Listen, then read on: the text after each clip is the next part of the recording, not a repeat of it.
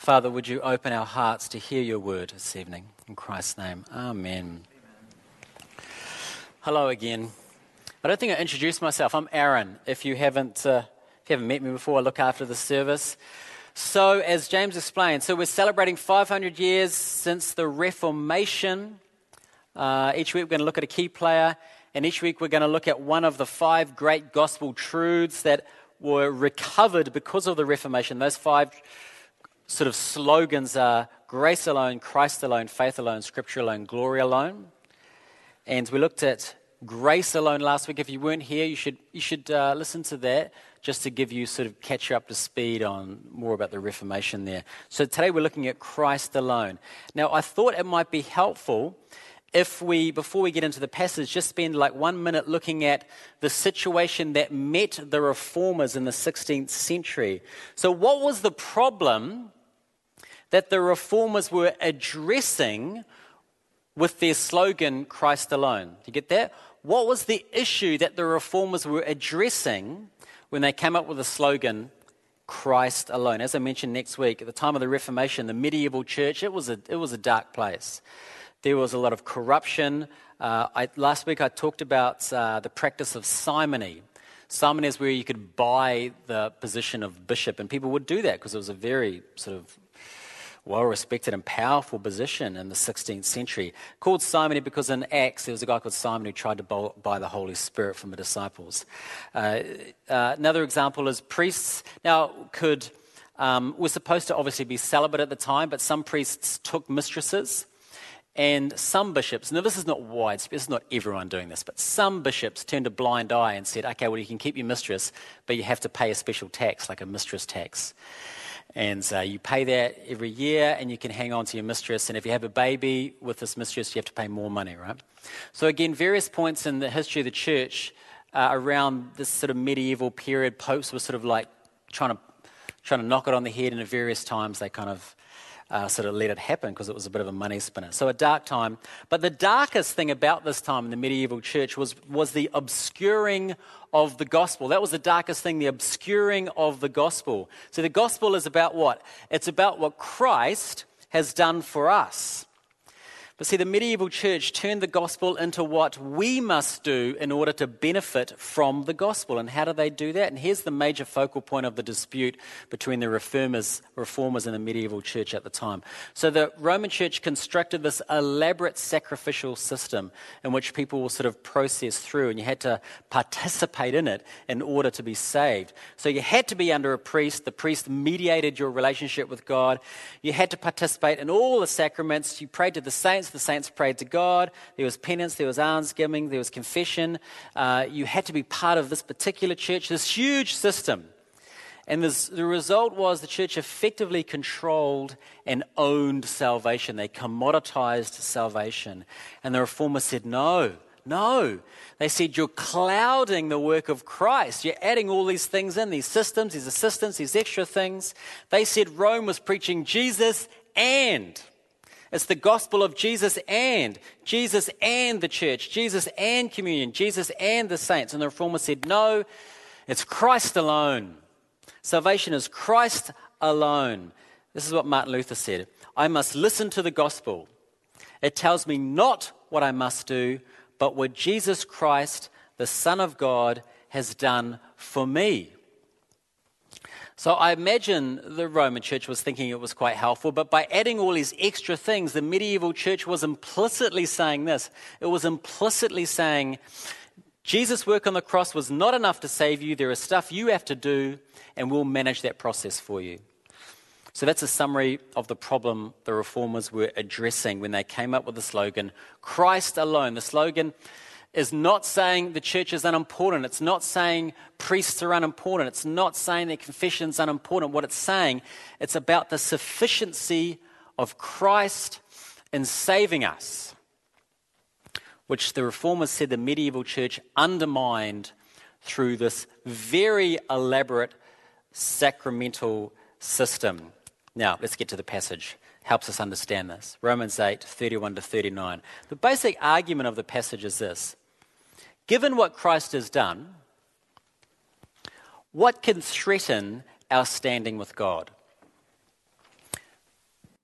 The answer is nothing. That's the basic argument of the passage. Let's go one level deeper again.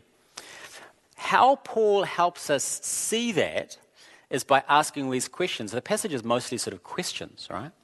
And the questions have these two forks. They address internal and external pressures, i.e., is there anything in us or is, can anything happen to us that will separate us from God's love? And the answer is no. You can be assured you are good with God because it rests on Christ's work alone.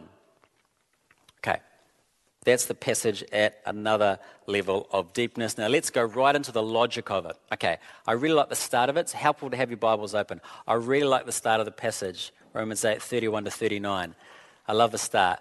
What shall we say? What shall we say to these things? That's how he starts. What shall we say to these things? You get the feeling he's quite excited, right? He just wants to sort of just tell you all about it. What, what shall I say about these things? And then he begins with this huge rhetorical question If God is for us, who can be against us? And I love that. He's saying, I really want you to think about this. Like, I really want you to wrestle with, with this. It's, it's, it's like if you're feeling insecure about your salvation, argue, argue yourself out of it through this question. If God is for us, who can possibly be against us? If Christ has saved us, who can mess that up? You might think, well, I can think of lots of things. True, there are lots of things. But can any of them overturn God's verdict on your life? And God's verdict on your life is you are forgiven because of Christ's work. Can any of these things, can you think of anything that's going to change God's mind about you? No. And then verse 32, it's like he's saying, No, really, really, really think about this. Let me give you an example, he says. Verse 32 He who did not spare his own son, but gave him up for us all, how will he not also with him graciously give us all things? So, how do you know somebody loves you? By what they're willing to sacrifice for you, what they're willing to give up for you. I love my wife. I gave up my country for her. Lived in her hemisphere. I gave up a whole half of the earth. this is being recorded, right? Because she's not here. I wanted to hear this. God gave up the most precious thing in the world to him. God gave up the most precious thing there is to him. He gave up his own son. Do you notice it said that? He would spare his own son. God has one son. We're, we're sons and daughters by adoption, but He has one son. And He gave up His own son for us. Like, I'm a nice guy, but I'm not going to, in a million years, I'm not going to give up any of my children to benefit my enemies. But this is what God did. So the logic of the verse is a kind of a greater, lesser logic, if, if you get that. If God did this amazing thing, surely He's going to do this other thing. If, God, if somebody gives you a kidney, they're probably going to give you a dollar right? That's kind of the basic argument. If God is willing, up to, willing to give up his son, won't he give you all things, it says? That's the argument. Now, what is all things? Well, all things is not all things we need to live a comfortable middle class life. That's not what it's saying. It's not saying God will give you a nice car and God will give you a boyfriend, a girlfriend, or a good job. It's not saying that. It's talking about all the things we need to be saved. God has provided a way for us to be with Him for eternity. He's secured that, and we cannot add to it. He's given you everything you need to be saved. He's sorted that out. In the words of the reformers, it's Christ alone. It's not Christ plus sacraments. It's not Christ plus the priest. It's not Christ plus a regular quiet time. In Christ, God has given us everything we need for salvation. Verse 33 and 34, look at those. It's, it's the uh, passage that says, Who's going to bring any charge against God's elect?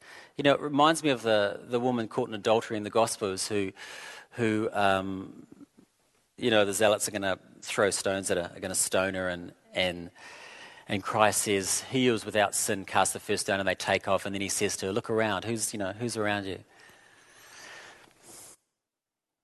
Who's accusing you now? They're all gone. This is what it's trying to say. Like,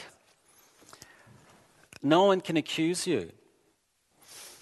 Now, verse 33 and 34 are for people who think, yes, but this all sounds lovely, but you just you don't know me though. Like I'm a bad Christian. I feel guilty all the time. I carry so much shame in my life. I'm, I'm, I don't do enough. There is so much sin in my life. Folks, you might think you're a bad Christian. Let me tell you, you're worse than you think. That's my encouragement to you. How come no one's writing this stuff down? This is gold. You're worse than you think. There is stuff in your heart that you have no idea about. You're worse than you think. But none of that darkness can bring you back into condemnation under God because of the work of Christ alone. So, if you want to live a joyful Christian life, a peaceful Christian life, peace in your heart, we've got to get past this idea that our acceptance with God is based on our shaky performance. Folks, if you don't have a Christ alone understanding of salvation, you will keep thinking that perhaps God will reopen your case, that perhaps He'll change His mind about you and, and kick you to the curb. God is not reopening your case. In terms of salvation, it is locked in. And you might think, oh, but, but about me, I'm. Uh, no, you don't get to decide. You don't decide for God. He decides for us about salvation, and He grabs a hold of us, and He doesn't let us go because we relate to God through Christ's performance and not our own performance. We've, we've got to get this in our head, we've got to get this in our hearts. So, given what I said, verse 34 Who is around to condemn you? And again, you might think, I condemn myself. I've got this little tape recorder playing in my head, reminding me of all the bad stuff I do, all the sins of the past. Maybe you have a, um, an unkind friend who reminds you of the things that you're not very good at, and you've got that playing in your head, who tells you you're not a good Christian. Maybe you've been listening to some really terribly moralistic sermons online that are just sort of bringing you down. Folks, none of those charges, imagine it's a court setting, none of those charges laid against you, whether it's your own talk or the incident or whatever, none of those things can stick. There is nothing anyone can say, even the voice in your own head. There is no accusatory voice which will change God's mind about you. You are His because of Christ's work. Listen to Charles Spurgeon on this. It's actually the quote is printed on the back of the service sheet. Spurgeon was a 19th century uh, Baptist preacher. Fantastic. Let me read these words to you. All these are thoughts about self. So he's referring to a previous sentence there. All these are thoughts about self. We shall never find comfort or assurance by looking within. But the Holy Spirit turns our eyes entirely away from self. And he tells us that we are nothing, but that, but that Christ is all in all. Remember, therefore, it's not thy hold of Christ that saves thee it is Christ. It is not thy joy in Christ that saves thee, it is Christ. It's not even faith in Christ, though that be the instrument. It is Christ's blood and merits. Therefore, look not so much to thy hand with which thou art grasping Christ as to Christ. Look not to thy hope, but to Jesus, the source of thy hope. Look not to thy faith, but to Jesus, the author and finisher of thy faith. We shall never find happiness by looking at our prayers, our doings, our feelings. It is what Jesus is, not what we are, that gives rest to the soul. Isn't that fantastic? Don't you want that? Don't you want rest in your soul? Verse 34 finishes with this line Christ is interceding for us at the right hand of God. That's why no one can condemn us. That's why we can't listen to these voices, why we can just push them aside, because Christ is interceding for us. Now, what does that mean? Well, I don't think it means Christ is pleading with God. He's not at the right hand of God praying to God, going, Come on, come on, you've got to save this guy. He's, he's such a great guy. Give him a chance. No, I don't think that's what's happening. It's his presence. His presence is the intervention. Jesus' presence with God says this the law demanded payment, I paid it, and now I am here as a testimony to that. As Christ stays in heaven, as he's with his Father, he is this constant uh, reminder, this pillar that says, I've paid the price. My work, it's good enough. So, folks, whatever's overwhelming your conscience, Jesus says, You're acquitted. Moving on, verse 35. So guilt cannot separate us from the love of God. Those voices cannot separate us from the love of God. But what about the pain of life? Can that separate us from God's love? Distress, famine, danger, sword, those are the things it mentions. So Paul names these things that have uh, historically threatened believers and caused them to wonder Is God on my side? Has God abandoned me? And the answer is no. In fact, with regards to these very difficult things that life throws at us, it says this really sort of enigmatic sort of statement. It says, We are more than conquerors through him who loves us. That's verse, verse 37. We are more than conquerors through him who loves us. What does that mean? Uh, it's been used often as this kind of empty triumphalism. You know, we are more than conquerors. I can run a sub 10 second 100 meters. We are more than conquerors. I can do whatever, get this amazing job. It's not what it's talking about. Uh, the more than conquerors, it's, it's, that little phrase is, is, one word in Greek, and the word is, um, well, the conquerors is Nike, as, as in the shoes. It means victory. And the first part of the Greek word is hyper, so like extreme or huge, right? So it's hyper Nike. So it's, it's, it's hyper victory. Hyper victory. So again, what does that mean? Uh, well, I'm sure you know this. We're more than conquerors. It doesn't mean that our problems go away. We can't, we can't just sort of go snap our fingers and say a quick prayer and all our problems disappear, you know. It doesn't mean pain vanishes. Hyper conquer means these things end up serving us. Okay, so an army goes into a town and there's soldiers in this town. The army goes in and kills, kills all the soldiers, takes over the town. Okay, that's, that's, a, that's a conquering. I mean, it's brutal, right? It's a terrible example. It's, a, it's brutal, but it's, it's, a, it's, a, it's a conquering. A hyper conquering is they go into town and they overwhelm that town so much that all the soldiers, everyone just puts their guns down and, and, and moves towns and moves into the homes of all the soldiers that invaded it and says, I'll be your slave forever and I'll serve you and I'll make your life better. That's hyper conquer. So, how does it relate to this passage? It means that the tough things in life, these very painful, difficult things, not only do they not separate us from God, but God uses them. God uses them in our life. The Bible says that God works all things out for good. And that's a tough thing to hear, right? We might not see that good worked out in our life for a very long time. And it might not be this side of eternity that we can look back and sort of go, okay, I understand why these things happened. But we trust that God knows what He's doing and He allows these very difficult things in our life to happen because in His God's economy, all things work out for good.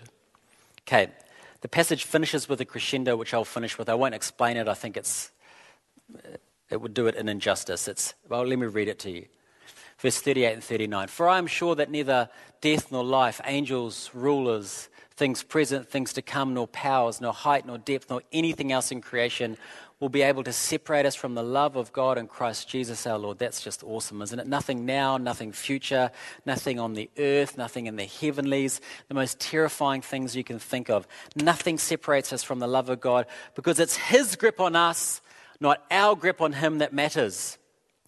I'll finish here. We want to live joyful Christian lives, free from uh, salvific insecurity. We look to Christ. Because on the cross, Christ said, It is finished. It is finished. I've paid the price. There is nothing else to be done. So, our Christian joy and our peace that we all want stems from this one great security. Because of Christ's work alone, we are saved. God has a hold of us. He's not letting go. Amen.